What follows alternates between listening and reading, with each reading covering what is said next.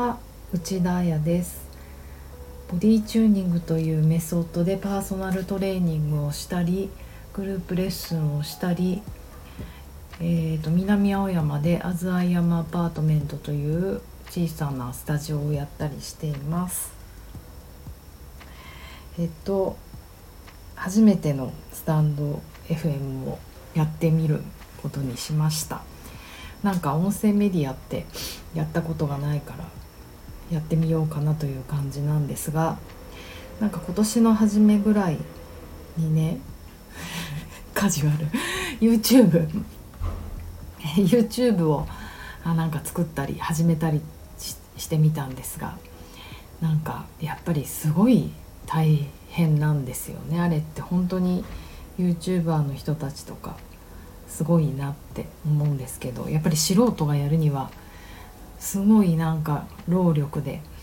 であのパソコンのあ Mac のね iMovie っていう誰にでも入ってるアプリソフトを使って作ってるんですけど。だから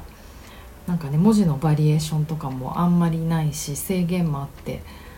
うん。そんなにあおしゃれじゃないゆえに労力大変っていうのがあってなかなか更新できなくって。でこの間初めて、えーと、オフレコじゃなくてアフレコ？音声を映像をそのまんまにしといてえ、ー、と後から、えーと、音声を乗っけるっていうことをやってみたんですけどそれが本当にめちゃめちゃ楽ちんでいやなんか自分の新たな才能を見出したというかあの本当一発で撮れちゃうんですよ。2本ぐらいやったけど2本とも一発で。なんか逆にあの、まあ、短い映像ですけどね。しかも自分がレッスンやっているものをまああの上から言葉で乗っけるだけなんだけど原稿もなくて。もうこんな楽楽楽なことだったらずっとこのやり方をやっとけばよかったななんて思ったと同時になんか書いたり作ったりするよりも話した方が労力少ないし 楽したがりなんですけど伝わるのかなと思ってあのちょっとやってみようかなと思いました。なんか全くあのどんな方向性でとかどんな時間にとか毎日やるのかとか全くノープランでただなんか時間はね10分10分だけにしよう。10分もにしようかなと思っているので今3分7秒経過しました。そして今日の時間は11時夜の11時15分ちなみに私の今の心拍数はアプローチ買ったんですよ今更。おとといお父さんが買ってくれた。88すごい。結構緊張してるかも。普段50とか60ぐらいなので私にしてはテンション高め。まあ初めてのことだからねしょうがない。お聞き苦しいかと思いますがあのどうぞよろしくお願いします。そしてあのなんかレターというお手紙の機能があるみたいなのであのこんな私に何か聞きたいこととか質問とかなんかそんなことあるとは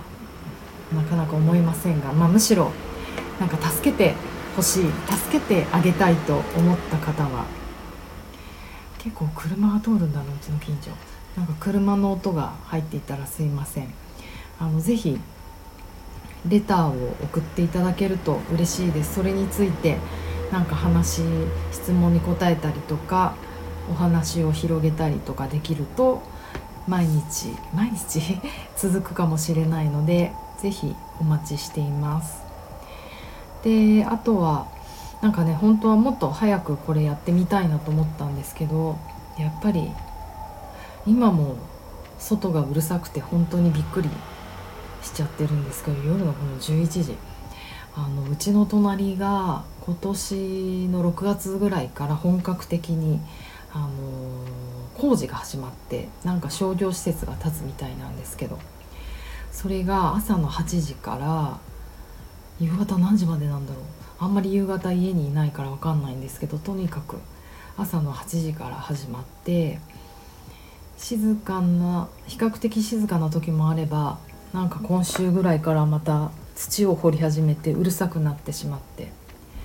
なんかそうするとねこういうの音声メディアって全然できないですよね。なんかそうできないじゃんと思ってなんかこの1週間2週間できなかったんですけど夜は夜でねなんかお酒飲んじゃってることも多いのでろくでもない話をしてもと思うと本当にやれる時間が限られてくるのですがもし朝やるとしたら8時前夜だったらお酒飲む前というこの限られた時間10分あの集中して、えーと、お話ししたいと思うのであのもしよかったらフォローして聞いてみてください。えーとどうしよう今日はお便りもないからなんか今日の日記というか今日の何したかという話なんですが、えーと、私なんとなく日月が休み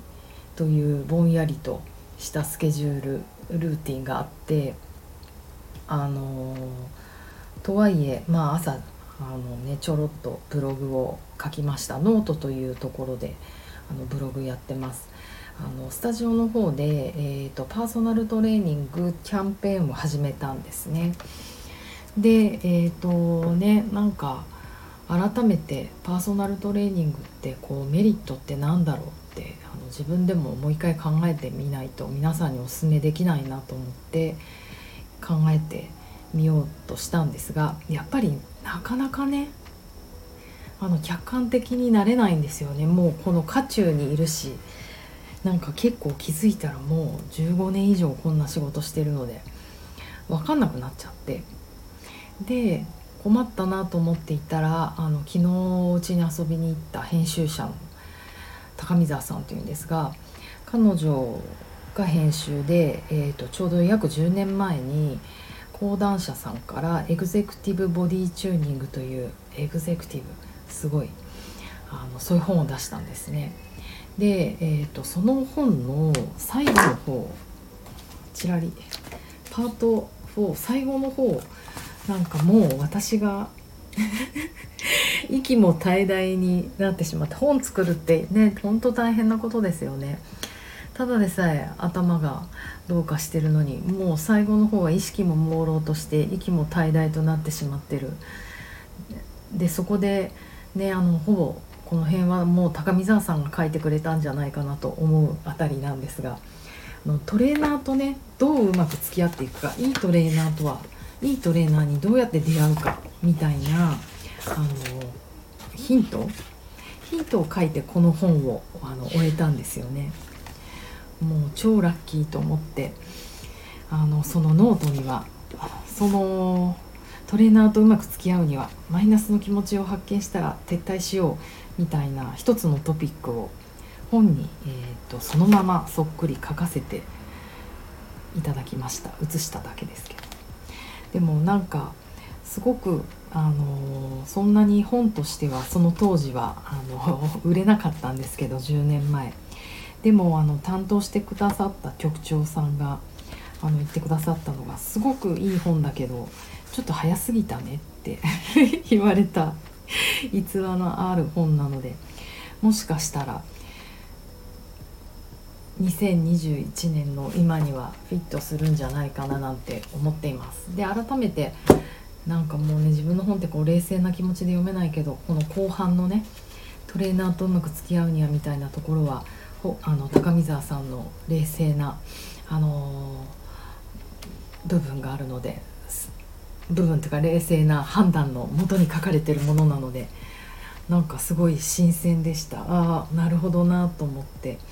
あのー、皆さんもこれを読んで、えー、ちょっとパーソナルトレーニングとかやってみたいなとか